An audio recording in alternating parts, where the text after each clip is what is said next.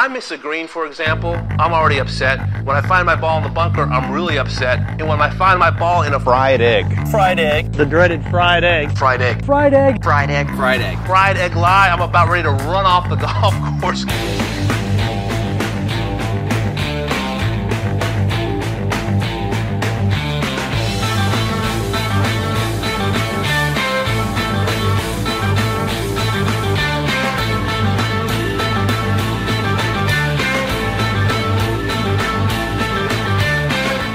Welcome to the Fried Egg Podcast. I'm Garrett Morrison, and it is U.S. Open Thursday. I'm recording this right now in the B. Draddy house on Wednesday afternoon, actually. I just came back from the golf course.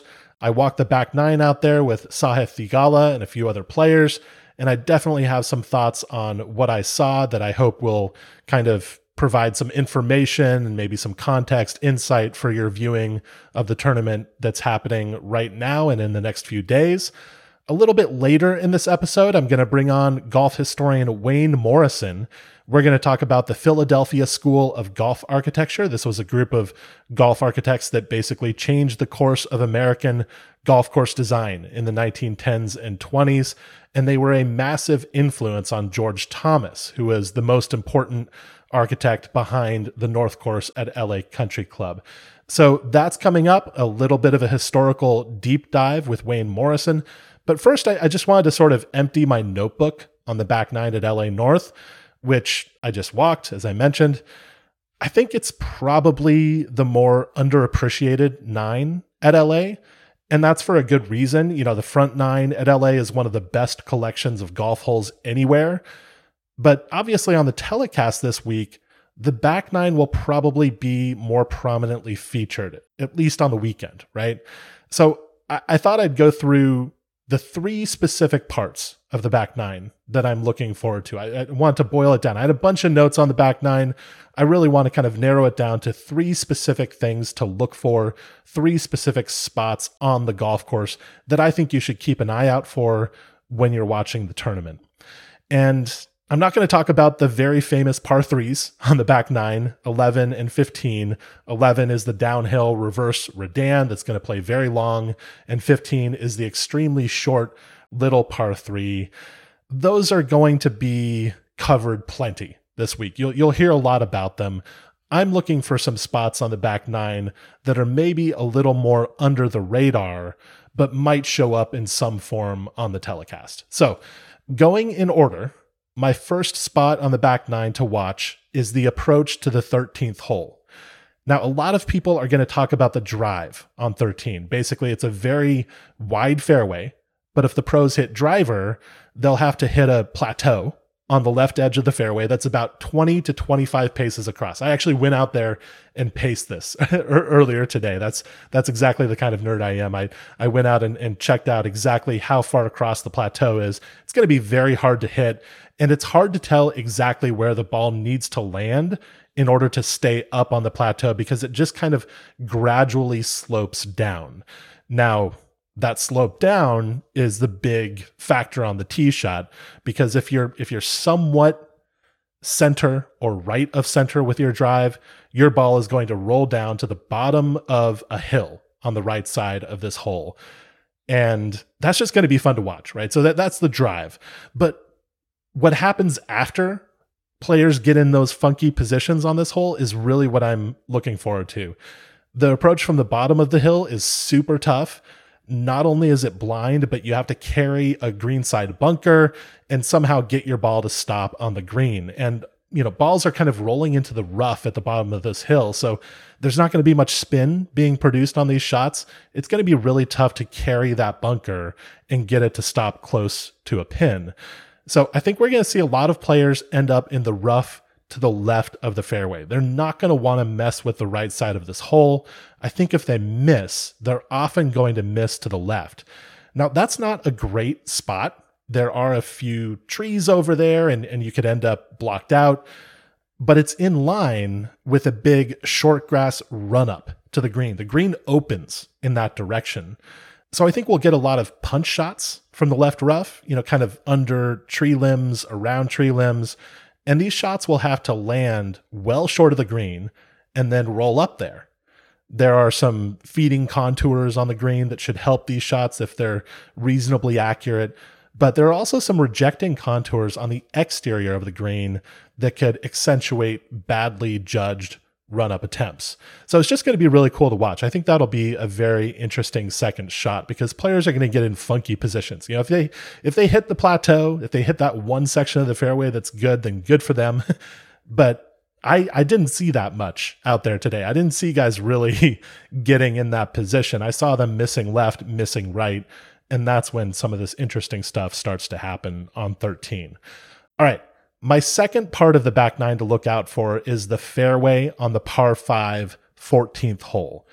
This is a really tricky tee shot. The fairway kind of turns to the right around a huge bunker. The pros aren't going to have much trouble carrying the bunker, but they're going to have trouble not running through the outside of the dog leg on the other side. You have to get really far to the right off the tee to avoid doing that. But if you go too far right, there's a big drop off into some trees. So I think pros are going to be a little bit leery of that.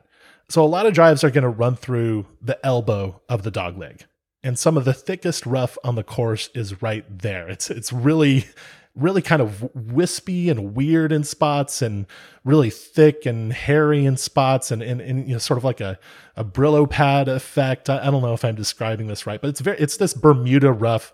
And in that particular spot, it's just kind of inconsistent and in some places so, so thick. So that's there. And then what's also there is a big hospitality pavilion that's pretty close to the fairway. That place is going to get absolutely shelled you know? So you know it, it, that's a little bit ridiculous but in a couple of ways 14 should be fun to watch off the tee. And then if players manage to hit the fairway they'll have to decide whether to go for the green. And you can get in some really hairy spots around that green if you have kind of a fairway wood or long iron approach. Players aren't going to always hit it I saw Sahith Theegala just try a bunch of different variations of chips and pitches around that green. And I think what he was testing out was what's it like if I go for this green and miss? And that presumably would be part of his calculus when he decides whether to go for the green or not, right? He knows the bad positions that he can get in, and, and that's going to factor into to how aggressive he is on the hole. So, really interesting set of decisions and dynamics in the 14th fairway. That's my my second spot to watch on the back nine. Okay, final spot to watch on the back nine. Anytime players miss the 17th green, there's just so much happening around and on that green. The short game shots, the recovery shots are, are just going to be so varied and just weird. The green is basically this narrow strip that runs on a diagonal in relation to the fairway, and there's a set of bunkers right in front of the green. The fescue around these bunkers is absolutely brutal. You would definitely prefer to be in the sand than be in the long fescue around the bunkers. But then in front of the bunkers is just closely mown Bermuda grass. So if a player misses left and short of the bunkers, he'll have to hit a chip with a lob wedge off a tight lie over those scary bunkers to a very shallow green. The nightmare scenario, obviously, is leaving that chip in the fescue around the bunkers short of the green. That's just a recipe for an, an automatic double bogey. So that's just one side of that green. There's all kinds of interesting mounds and runoffs and, and stuff on the other sides.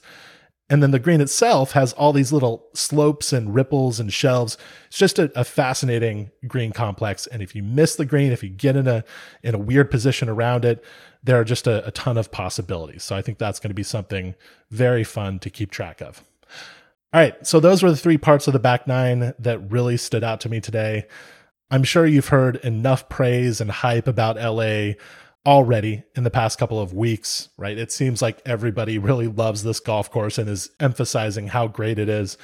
But this really is a special course, a special US Open venue, and I can't wait to see the world's best golfers compete on it. Let's take a quick break, and then I'll be back with the historian Wayne Morrison to talk about the Philadelphia School of Golf Architecture.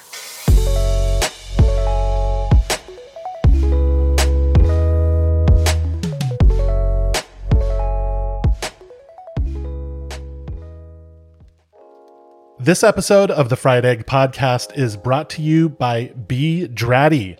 We are in the B. Draddy house here at the Fried Egg at the US Open. We're up in the hills above LA Country Club. When I was out on the course earlier today, I was wearing the sport polo as well as the champ hoodie from Zero Restriction. Zero Restriction is part of the B. Draddy family. Tomorrow, I'm planning to wear a Sanders polo along with the Russell quarter zip. Really excited about the Russell quarter zip. I just tried it on.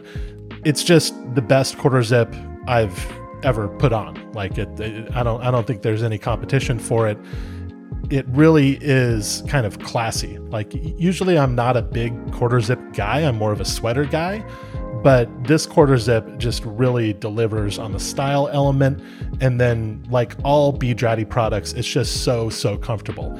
So big B Draddy guy here. I'm very excited about this stuff. So here's the deal for fried egg listeners. If you use the code tfe30 you can get 30% off at bdraddy.com that's a pretty good deal. Tfe30 at bdraddy.com 30% off all right thanks to B Let's go back to the episode.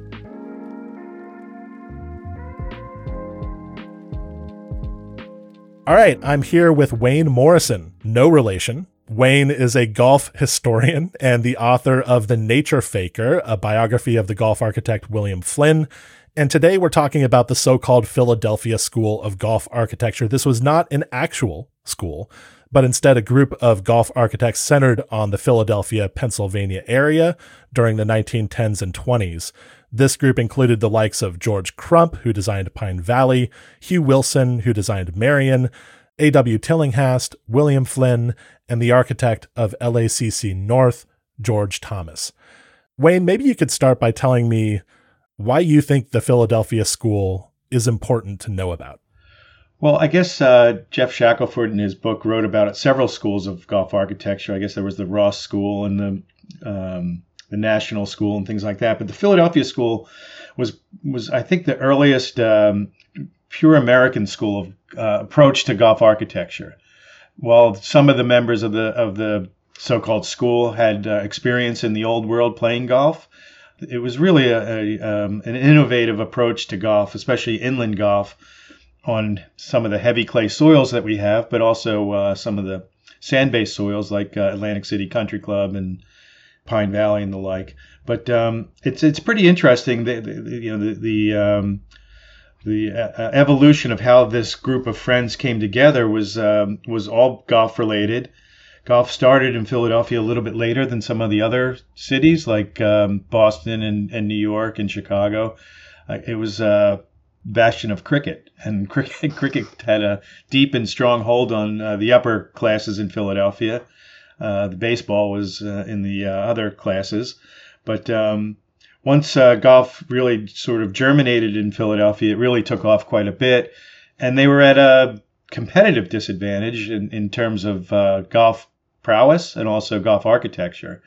So these guys got together because I guess they got tired of getting beat by New York and Boston the Leslie Cup was a was a platform for those kinds of competitions, and uh, they they figured out that uh, we better design better golf courses to build better golfers, and that was sort of the genesis of where these guys collaborated. Colla- I think collaboration is a really you know is an underpinning of of the success of the Philadelphia school in terms of the the work output, but um, they, they were they were friendly in competition. Uh, you know, they played a lot of golf together. The the Golf Association of Philadelphia was the earliest regional golf association, and to this day, it's been a real uh, important platform for uh, golfers to compete against each other. You know, team competitions against uh, other clubs, and um, I think that was sort of the you know uh, that that was a part of the the process of of excellence or trying to achieve excellence in golf design because they were all in the philosophy that better golf courses produce better golfers. That's an interesting philosophy to start with. We want better golf courses because we're getting our asses kicked. Uh, yeah, I think uh, they they got along fabulously well. Kind of interesting from a you know socio sociology standpoint or whatever that uh, Flynn, as a you know blue collar guy out of Boston, came to Philadelphia to work, but he was accepted by the the, the group of uh, high society types like Tillinghast, and Trump, Crump, and Wilson, and and Thomas certainly. Thomas's father was a very successful banker. And, and that and actually the, the wealth of Philadelphia helped create the, the opportunities to to develop clubs and courses and and have these uh, really wealthy gentlemen uh, golfers practice golf architecture. Yeah, and it was an incredible collection of people who produced an incredible collection of golf courses. Now, they did not call themselves the Philadelphia School. That's a label that we've put back onto them because there was such an exceptional concentration of golf architecture talent in this place at this time.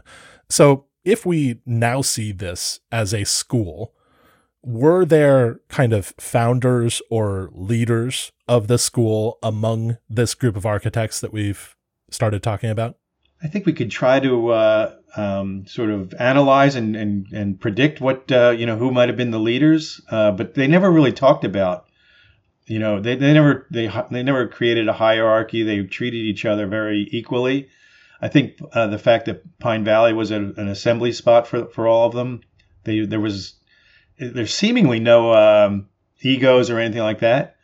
So so it's kind of hard to say, but uh, clearly I think the two places that um, were the laboratory or the classrooms, let's call it, since we're talking about a school, uh, were were Merion and Pine Valley. Merion first, then shortly thereafter Pine Valley. These two golf courses, incredibly important golf courses, Merion and Pine Valley, kind of evolved over the course of many years. So, starting in the early 1910s and really continuing to come together over the next decade and more. And so, the Philadelphia school, if there's a starting point of it, it might be somewhere in those early 1910s. So, could you give me an idea of what the state of golf architecture in America was in the early 1910s and how these individuals might have educated themselves to the extent that they could produce courses that were as advanced and as brilliant as Merion and Pine Valley. Right. If it, if there was a school of golf architecture in the United States in the you know the turn of the century and through the ni- early 1910s, the textbook would have been pretty thin because there wasn't much. You know, was, golf was only 15 to 20 years in the making golf courses were mostly associated with um, uh, polo and riding clubs. So a lot of the, the hazards were sort of steeplechase like. Cop mounds, you know, um, you know, berms of, of dirt and stone that would cover with grass, and then flat bunkers. Like you would ride a horse over them, you had to try to hopefully hit a with hickory clubs and gutta percha try to get the ball in the air over these features. So they were pretty rudimentary, uh, kind of Victorian architecture is what we call it and uh, the, the courses were short because of the technology and the and uh, I guess the uh, the lack of uh, sophisticated training, you know, or, or teaching of, of golf. But um, you know, there were some pockets of uh, excellence, and some of it that I think had a lot to do with people traveling to the UK to see the courses there. So Herbert Leeds, for instance, at, at Myopia, and then down in Aiken with Palmetto Golf Club, Garden City Golf Club. You know, it was Macdonald that went to, uh, I guess, a university at St. Andrews, and he knew Tom or met, was introduced to Tom Morris and took lessons or so from them. So Macdonald came back with the idea of template holes. You know, the well, you know, uh, replicating concepts either uh, rigidly or conceptually uh, of famous holes in the past. But uh, you know, like I said, Philadelphia started a little bit later and got, uh, you know, was on the on the shoulders of these early golf architects, and saw what they were doing, um, and uh, sort of figured out let's. Um, you know, let's do, let's do things in, in an American sort of way. And that's innovation and, and uh, creativity. Uh, I guess one of the, the founding principles of the Philadelphia School is is naturalism you know, Quaker Philadelphians, they didn't like spending a lot of money.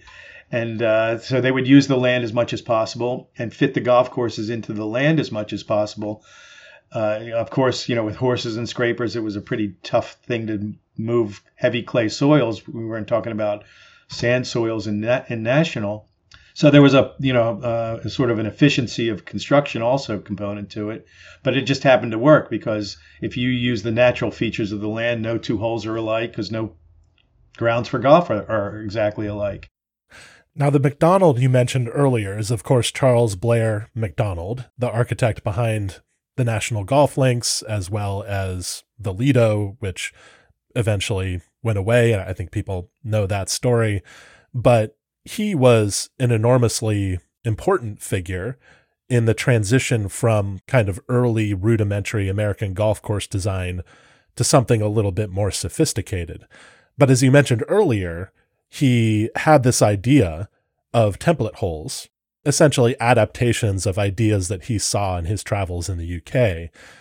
And what I hear you saying is that the Philadelphia architects were aware of Macdonald, obviously, I believe, had visited Macdonald as well and gotten to know him a bit. And so they saw what his work was. No doubt they were impressed by what they saw at National Golf Links because it was sort of unlike any other American golf course at the time. But they decided to take things in a different direction. And I think that's pretty interesting. So, what do you think were the things that they learned from Macdonald? and what do you think the things were that they decided to do differently? Great question. I think uh, one of the things they learned from Macdonald, one, one of many things they learned from Macdonald, was trying to achieve the ideal golf course. And what what was the ideal golf course? That philosophy sort of varied, but in Macdonald's mind, it was to to um, provide 18 great holes that challenged uh, you know um, all aspects of the game. Now the game sort of changed with it with uh, balls and implements changing, I think they also uh, recognized uh, Macdonald stressed the importance of uh, agronomic, you know, solutions as well. So um, it, it, and a more scientific approach to golf design, designing on paper, using topographic maps and things like that. I think in that in that regard, Will, um, Macdonald was very influential. I think, uh, and and some of the guys were, you know, in the Philadelphia school were utilizing templates of a sort. Um, if you look at Tillinghast's uh, Somerset Hills, there's Principal's Nose, there's Redan, there's all kinds of things. if you look at William Flynn, you know, um, five or six years later, you know, he had uh, conceptual holes. You know, he had uh, his idea of what a Redan is. Uh, it was different than Macdonald's Redan. I mean, even the Redan that Flynn did at Shinnecock Hills was different than the Macdonald Redan. Very, very much on the same site. Macdonald's Redan was below the, the tee and, and used the natural right to left slope of the ground. Flynn uh, built the green well well above the tee, and and uh, it was an aerial shot. Um, the other thing I think that uh, where um, the uh, the Philadelphia school may have uh, you know um, refined architecture was not having out and back routings. If you look at Nationals routing, it's it's out and back. The wind is pretty much in you know, it doesn't change direction from hole to hole very much, except when the wind changes in, from morning to afternoon.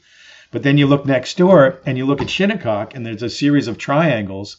That wind is coming at you from all sorts of different directions.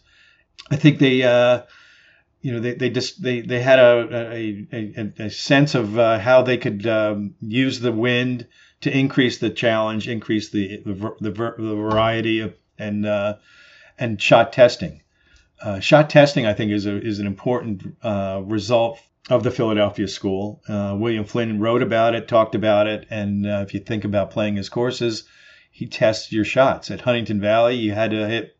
You were rewarded if you could hit a draw off a fade lie or a fade off a draw lie.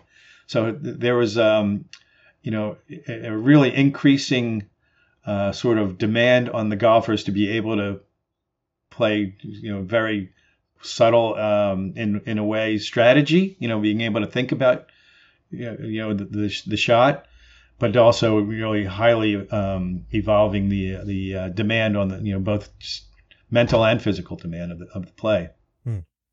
You know, something that's so interesting about what you're saying about the Philadelphia school is that you know before a lot of this architecture, American golf course design was very directly indebted to other models. Mm-hmm. The architects often came from Scotland, were just sort of golf pros who who came over from you know the the British Isles and and were you know there because they knew about golf in a way that not many Americans knew about golf and they designed some of the very early courses. And then Macdonald's work while obviously incredibly inventive creative and still holds up today brilliantly was directly intentionally inspired by old world models. And it seems like some of the members of the Philadelphia school were trying to figure out what American golf course architecture looked like.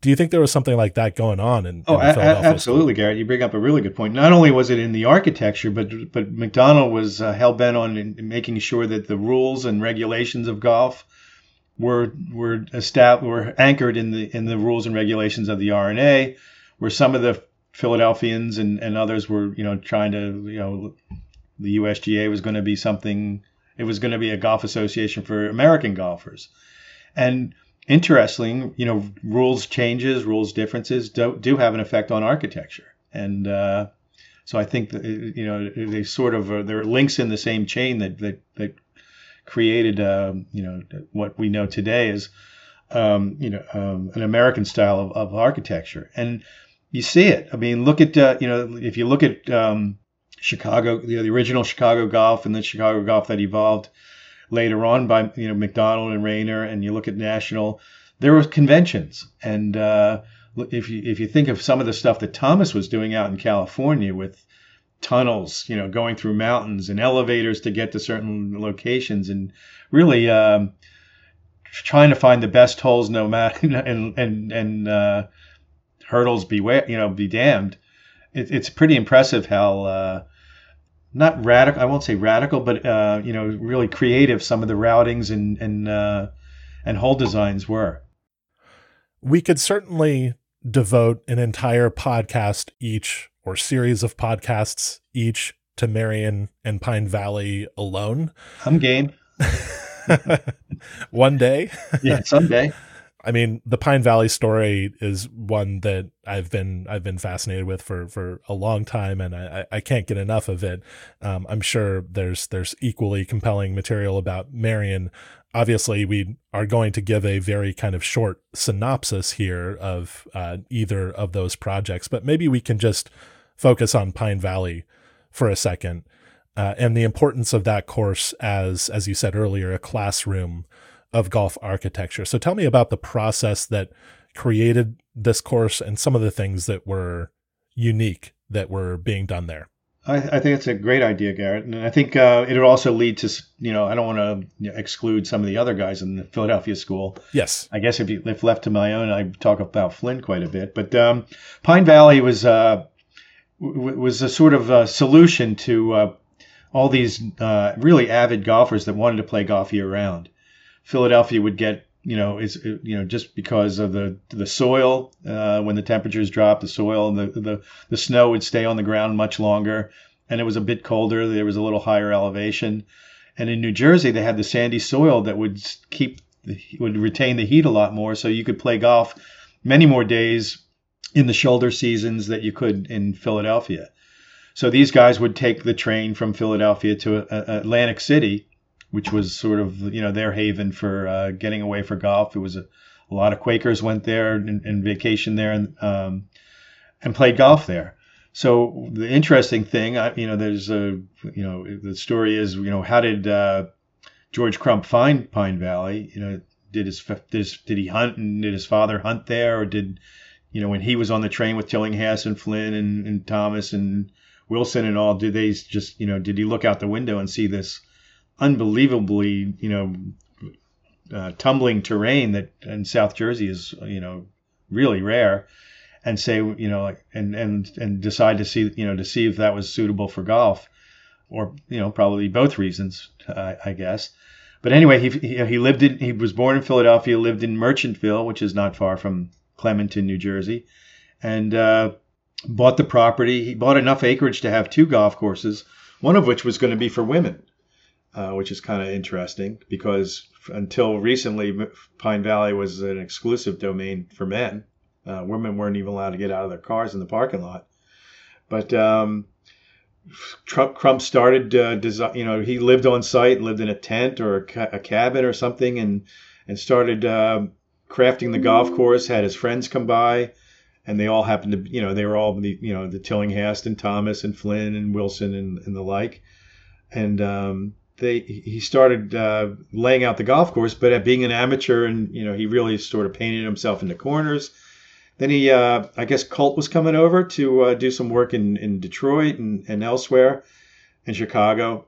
And uh, he stopped by in Philadelphia, and Crump engaged him to, to help him figure it, figure out the the, uh, the, the problem where he painted himself into.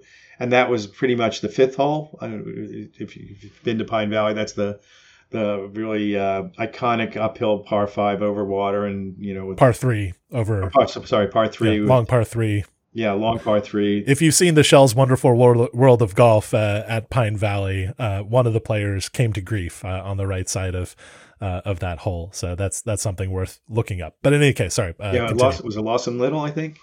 Uh, it wasn't Lawson Little. Uh, it was Gene Littler. Oh, Gene who it was. Yeah, yeah. yeah.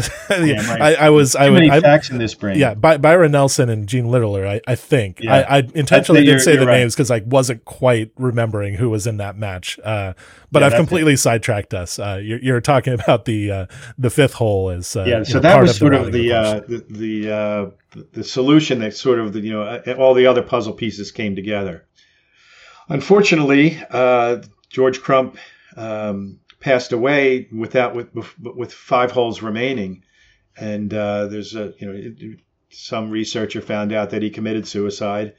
So they got together some of Crump's friends, you know, very close associates, Simon Carr, I think he was a reverend, and a um, A.H. Smith, and they sort of wrote down what they thought Crump wanted to do. When they matched up the two uh, remembrances, they were very similar. Uh, Hugh Alison was brought in, and um, you know they finished the and you know with with Hugh and Alan Wilson overseeing the the the the, the finish of the of the five incomplete holes. They uh, they finished the golf course. But in any case, uh, these guys collaborated and and and, and saw Crump's vision to, to fruition. They they solved the agronomic issues, and today it's it's it's you know one of the I mean if it's not it's the second best course in Philadelphia, but it's the number one course in the world. but, uh, now you're you're ranking Merion the best course in Philadelphia. Uh, yeah, I mean, there's a little homer homerism there, maybe. So when you consider a figure like George Thomas, who was part of this group, mm-hmm. though not necessarily a leading member of this group. He wasn't. He went to California for the weather and the roses. Exactly, and the roses. Yeah, and and also to recuperate after the war. Um, oh yeah, that's true. So you know, George Thomas had been to Merion, had been to Pine Valley, had seen the processes that created those courses, mm-hmm. and so you know, although the LA courses are are not your area of expertise, when you just look at those courses from afar do you see certain carryover characteristics from these Philadelphia courses in, in George Thomas's work? Well, I certainly see the strategy, you know, strategic nature of, of golf design, you know, exemplified in, in what Thomas did. Maybe not the look of the bunkering, but the placement of the bunkers and and and utilization of uh, hazards. I guess they could, in some cases, they were dry washes. The what, what do they call those? Um, the barrancas. Oh, barrancas, yeah. Um, you know the, the way he the, the, way they used angles, I think is is really um, reminiscent of some things that I see here in Philadelphia. I, I you, know, you could easily say that the stuff that he did in California was really, you know, it was genius and it was uh, concepts or at least you know philosophies that were transplanted from the Philadelphia school. Yeah, you know, something that Geoff Shackelford said to us during our interview that we did with him about George Thomas is that one thing that seems to have impressed Thomas, I don't know that there's historical confirmation of this or, or anything like that, but one commonality between a Pine Valley and an LA country club or even a, a Riviera is just the the sheer ambition of the architecture. To use the word that you used earlier, the scale of the features of the bunkers of the greens they're built to match the landscape. And that's something that Pine Valley had that was not necessarily unprecedented in American architecture because Macdonald had some ambitious uh, oh, constructions of, of his own at his at his courses.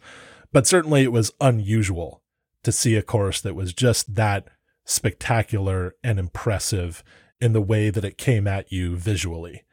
Um, and so, you know, LA Country Club, uh, after Thomas and Bell's renovation there in the late 20s, and from the beginning, Riviera maybe had some of that some of that character of, of just the ambition and the scale of the project. Yeah, and you and, and I learned one thing from watching some of your uh, your uh, podcasts and, and interviews was it Bel Air where um, Thomas had the really interesting notion of uh, multiple pars or or courses within a course? Was it? That's was that's LA Country Club. Oh, LA Country Club. Oh, so I'm really looking forward to seeing this stuff on TV. Yeah, that to me, I don't know where he got that. I mean, that that seemed to be something uh, you know out of his own brain rather than a you know something that um, he, he, discussed and and was formulating when he was back in Philadelphia you know, there was a notion of uh, elasticity being designed in courses that were coming out of Philadelphia because if you think about the the era of of golf, you know, transferring uh, the the technology of a gutta percha ball to a Haskell ball and and hickory shafts to steel shafts and things like that, balls were getting in the air more. Elasticity was being designed into courses you, you think about, you know, it may not be that evident, but if you look at the bunkering at Merion, it's really the same today, it, you know, except for the second hole where Gil moved the green back to where Flynn wanted to put it. And some of the bunkers were, were uh, moved a little bit downrange, 30 yards or so, in, in the case of bunkers that would have come into play on the second shot. Uh, the bunkering is the same today as it was when it, when the course opened, but some of the bunkers that were carry bunkers off a second shot, that you know, so that was mis- misplayed. Um, you know, if you were coming out of the rough or something like that. Now that bunker is now a, an effective bunker for you know long hitters that want to hit a driver. So it's the, they're kind of repurposed in, in a way. Um, and I think that's because they these guys knew that the technology and, and better athletes were going to be playing golf.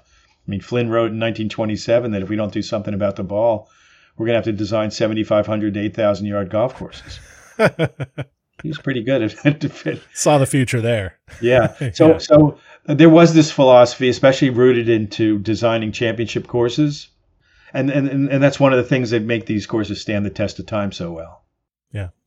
All that's really interesting. Clearly, what we'll see this week at, at LA Country Club during the US Open, there are some uh, some little tendrils that that go back to the Philadelphia school and some of the exceptional architecture that that came out of that. So uh, it's been really interesting to hear about that stuff. And thanks for coming on the podcast, Wayne. Okay, thanks. That's very great. It's very gracious of you to have me again. And uh, if you know if you are interested in talking about specifics down the road, I'd be happy to be involved in that. And uh, yeah, I mean, I'm going to continue to enjoy the work you guys do and uh, it's uh, it's a, it's fun to be a part of it and fun to listen to it. So thanks.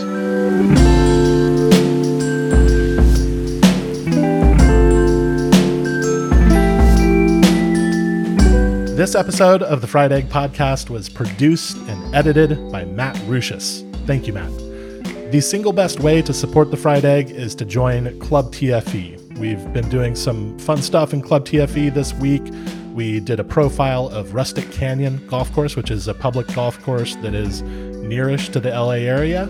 Um, we also did our monthly video on LA North, where Andy basically went through every hole at the golf course and picked out one feature of each hole that he thinks is interesting. Really great video. Uh, and I can say that because I didn't have anything to do with producing it. That was an Andy and Cameron Hurdus production. Really good stuff. That is exclusive to members in Club TFE. If you're interested in joining, go to thefriedegg.com slash membership and check out what we're offering there. All right. Thank you for listening, and we'll be back again soon.